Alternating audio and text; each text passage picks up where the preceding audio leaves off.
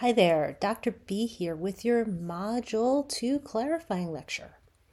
Um, usually I have more detailed notes, but this time around um, there wasn't much to say, so I'll be glancing over my notes a little bit more than usual.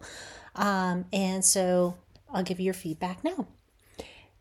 So, um, first things first, I want to make sure that you know where to send your um, request for tech support. I think a lot of you are going to the Mason IT department, this is not the place to go. Um, you want to go to the personal support center, and that information is in multiple places on Blackboard. It is on um, student resources and problem solving. It is on um, your module checklist and it's at the bottom of each module. So if you're calling Mason IT and you're getting the runaround, it's probably because you should probably be calling the personal support center. Um, Mason IT is not equipped to help in these seven week online courses. So make sure you're calling the personal support center. Going to talk a little bit about your InterTeach and then also talk a little bit about your CyberRat. So I'll start with the CyberRat um, because um, for the most part they looked fine. Um, I gave you some feedback. Um, you all seem to be pretty much putting things together. I did see a bunch of you who did not do the self eval. Remember that the self eval is graded, so you do have to do that self eval. Um, and speaking of grading, um, some of you asked what the numbers were for.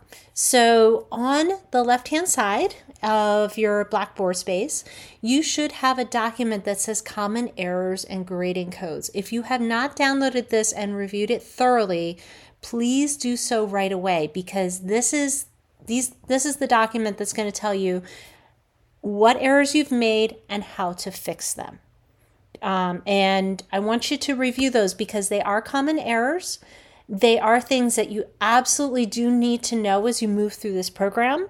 Um, and they are absolutely things that you need to know for the exam. So, um, something just to keep in mind with the BACB exam. Some of you might be at the end of your program or you might be coming back excuse me, to uh, take the exam and have this second course. Um, what we are finding in the pass rates is that there is a major difference between those who went through the fifth edition sequence and those who took the fourth and now are adding the fifth. A lot of them are struggling.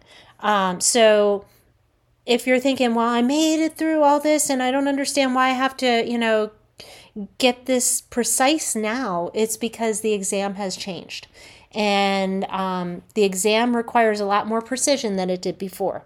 So make sure that you are reviewing those common error codes and that you're studying them thoroughly because you will need them. Um, the other thing that I'm seeing is that I'm still seeing a lot of clinical explanations. How we do this to a client. With a client, we do this. When we shape, we do this with a client. I really want you to get away from that. I want you to think about shaping in the real world. So, how are behaviors shaped in the real world? Um, how is your study behavior shaped in the real world? How is learning how to drive a car shaped in the real world? Um, and a lot of you will go to, you know, animal training shaping, you know, sitting in a dog. Um, but I really want you to start thinking about behavior that is shaped in contexts that are not clinical, that have nothing to do with kids and have, yeah, you can do animals, but I'd rather look at humans and see what you find. Okay. All right, let's talk a little bit about your InterTeach. Again, you know, I'm seeing some good stuff, so things are good. Um, I'm also seeing a lot of clinical examples again, um, and I'm also seeing a lot of people saying in ABA. Remember that this course is not ABA, is not an applied course. So we are not doing ABA in this course at all. This is not an ABA course at all. It is a science of behavior, behavior analysis, basic research course. Um, so, in fact, I'd really like to see you move from saying you do ABA to saying that you're a behavior analyst because all of this stuff fits in. Um, and the science of behavior is affecting you right now. It's going to affect you in your entire life. So it's not just, you know, this thing that you do to people. And I'm going to say this over and over. I'm probably going to say it seven times, and you're probably going to get sick of me saying this. But behavior analysis is not something we do to people. Okay, it is not an application, it is not a therapy. It is this greater idea of that the world is lawful, what we do is lawful. It falls under, you know, these laws of reinforcement and antecedents and these networks of contingencies that end up kind of explaining why we do what we do. Now, is there a lot more to learn about this? Absolutely. Do we know everything about it? No, we do not. Um, another thing is that research does not prove it supports. So, um, right now, we have a knowledge of the science. That knowledge of science is going to change over time, and you have to really keep up with the latest findings in order to be a good clinician, a good practitioner, but also it's going to help you in your everyday life as well. Um, so let's talk a little bit um, about um, shaping and also the interteaching in general. So, um, one thing is that you have to read in order to answer these questions. You have to read, you got to watch the videos. I'm seeing some people maybe not necessarily doing enough reading or not filling out the reading guides or um, not watching the videos. And as a result, they're trying to pull from prior knowledge and they're getting things wrong. So it's really, really, really important that you are reading Catania, that you are filling out those reading guides, and that you are using class materials, not trying to go back to Cooper, not necessarily going back to BALC, but really using Catania to answer your questions because this stuff is super, super precise.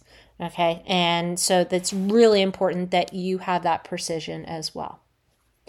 Um, another really important thing i'm seeing still seeing positive and negative behaviors desired behaviors. Remember there are no desired behaviors in basic research. There are only behaviors. Okay? Anything we do is a behavior. And if you look at the module one videos you'll see that behavior is really radical or all encompassing um, which is why we take a radical behavioral perspective. Um, so, in behavior analysis, positive means to add and negative means to subtract. Because remember, we are a science, this is mathematical. So, positive is the same thing it means in math. So, addition isn't happy, subtraction isn't sad. Um, positive means to add, negative means to subtract. That's really, really super important. Another logistical thing is that I do not want any quotes in InterTeach. And the reason for that is because when you can say it in your own words, when you can translate that um, behavior analytic literature into your own words, that means you have more fluency. And so I can't tell how well you're grasping or how well you're mastering these concepts if you're giving me a lot of quotes. Actually, it tells me that you still have a little bit of ways to go. So I really want you to paraphrase and put this stuff into your own words. Um, so let's talk a little bit about the um, the questions. Um, so first things first let's talk about sensory because you know there's a lot of stuff especially if you're in, you're in the autism field or you're an rbt you're like oh they need sensory input or that thing is sensory or one of the functions is sensory.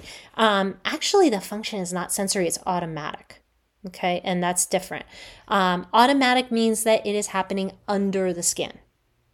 So when we talk about sensory in um, behavior analysis we're talking about things that um, are information that is um, obtained through our senses. Now, we know that there are more than five senses now. We used to think there were only five, we know there are way more. Um, but that is the information in which we act upon. Okay, it's not sensory integration. You can't be sensory seeking. You can't crave sensory input because pretty much it's the information we're getting and it's the only way we're going to respond. We're going to respond by the information from the environment and then we respond to that. Um, and where is the environment? The environment can be under the skin or it can be outside of the skin. So, internal sensations can be antecedents to responses. um, but also things outside the skin, things we see, things we touch, things we hear, um, our position in body of our body in space, things we taste, um, yada yada yada, are things that we then respond to. So any of the stimuli that we respond to is sensory. Okay, so we're not talking about this like we would, you know, some sort of deficit in autism or sensory processing. Um, because we really don't talk about all of that. We talk about these things as the information that we get. Um, a little bit about shaping. So, first things first, you know, we talked about shaping. Why is shaping the a not an analogy to learning? Because you can learn in a lot of different ways, not just through shaping. Okay, learning can be one trial learning. Learning can be chained. Reinforcement promotes learning. Um, and if you go a little bit back to those Module 1 videos, you'll see, and some of the videos in Module 2, you'll see that learning is way more than just reinforcing successive approximations. It's not just differential reinforcement, which is what shaping is. It's much bigger than that. So we can't say that reinforcement shapes behavior because that is not true. Okay? It can be used in shaping a behavior. Okay? It can be a relationship that happens um, within a shaping environment, but not all behavior is shaped. Some of you talked about the phylogeny and ontogeny, which is also true. Um, some of our behavior is passed down through generations, so therefore it is not shaped. Um, and so you were good about that part, but there's also lots of different ways to learn, not just through shaping. Um, and also, I saw something about shaping being for multi step tasks, and that's not quite true either. So, yes, there are many steps in shaping, but remember that we are in shaping, we are refining a response. A multi step task is a chain. Okay, so if there are steps to a task, that's chaining. If we're refining, it's shaping. Um, let's see here. That, that, that seems to answer the shaping questions. Um, let's talk about observational learning, joint attention, and imitation. So, observational learning is that um, we acquire behaviors in our repertoire by watching other people. And observational learning is very important. If you've ever gone to another country where you weren't sure about the culture or the cultural norms, what did you do? You watched somebody else. Um, your first day at Mason, when, you know, or your first day in college if you were on campus, where you were trying to find out where to park or what classroom to go to or where to sit. What did you do? You watched everybody else and then did what they did. If your behavior was reinforced, you continued to do it. If it wasn't, then you didn't continue to do it.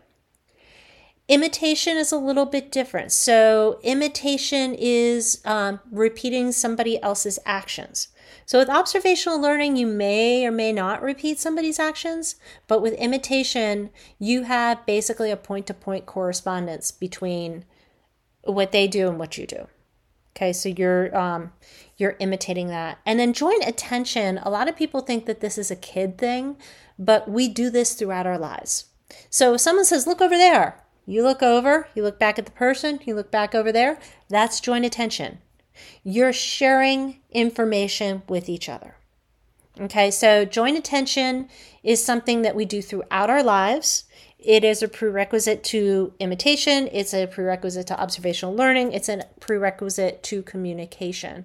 But these are the three ways that we learn. We learn through doing what other people do, watching what other people do, and also sharing experiences with other people. Okay. Um, let's see here. Um, so I think we talked about that. So let's talk a little bit about classical conditioning. Um, I'm seeing this even in the test prep stuff that reflexes are involuntary and that's classical conditioning. I think Catania kind of says that a little bit, but again, that's not the whole story. So, classical conditioning is pairing a unconditioned stimulus with a neutral stimulus and then that neutral stimulus becomes conditioned. So basically what it is is a it's a two-term contingency. It's stimulus and response and that um, you're pairing one stimulus with something that's unconditioned and therefore it takes on those properties. Um, we do this all the time. Um, in a clinical sense, you know, pairing or building relationships is a classical conditioning thing. It doesn't have to be reflexes. So the pairing of the unconditioned stimulus with the conditioned stimulus results in what we call a reflex. A reflex doesn't have to be those things like the eye blank or the startle reflex or, you know, the thing that I don't have in my Achilles tendon, which is um, you know, the ability to jump when it's hit um, because I have an injury there. Those are biological reflexes, but there are also behavioral reflexes. And those are things that are conditioned through pairing. So, um, conditioned aversion is, you know, if you've ever eaten something um, that made you sick, that's paired, that's classical conditioning. It's not a reflex. So there's biological reflexes and there are behavioral reflexes. And it's important to know that these two things exist. Do we still use or do are we still affected in the real world by classical conditioning? Absolutely we are. Not everything has a consequence that we learn. Um, you may have been taught that early on, or maybe if you were an RBT, you were taught, you know, well, everything has to have a reinforcer. Um, the things that we do in life are reinforced, most likely, but they may also be paired. So some some behaviors are paired and you know that and they are elicited. Some behaviors are evoked through the three term contingency. But it's really important to know both of these because if something's, you know, conditional, so it's, you know, Pavlovian, then changing the consequence really isn't going to do anything. Um, if something is operant, then changing the consequence will do something. But it's important to know the difference between the two. And then somebody was talking about biofeedback. That was a quick question that somebody asked. Um, is Tanya's biofeedback the same as EMDR? No, no, no, no, no. Biofeedback is a very different thing. So EMDR is cognitive, it is not a behavior analytic intervention whatsoever. Not going to you know get into the merits of it or whatnot um, or the evidence base but it is not a behavior analytic intervention. Biofeedback is actually putting sensors on an individual and having them watch their heart rate and change the heart rate variability. It's um, measuring um, the perspiration on their skin and using that um, to teach them a different um, autonomic response. So, biofeedback is very much about um, using information from measures of your biology to change that biology. Okay? It is not EMDR or any of those other things.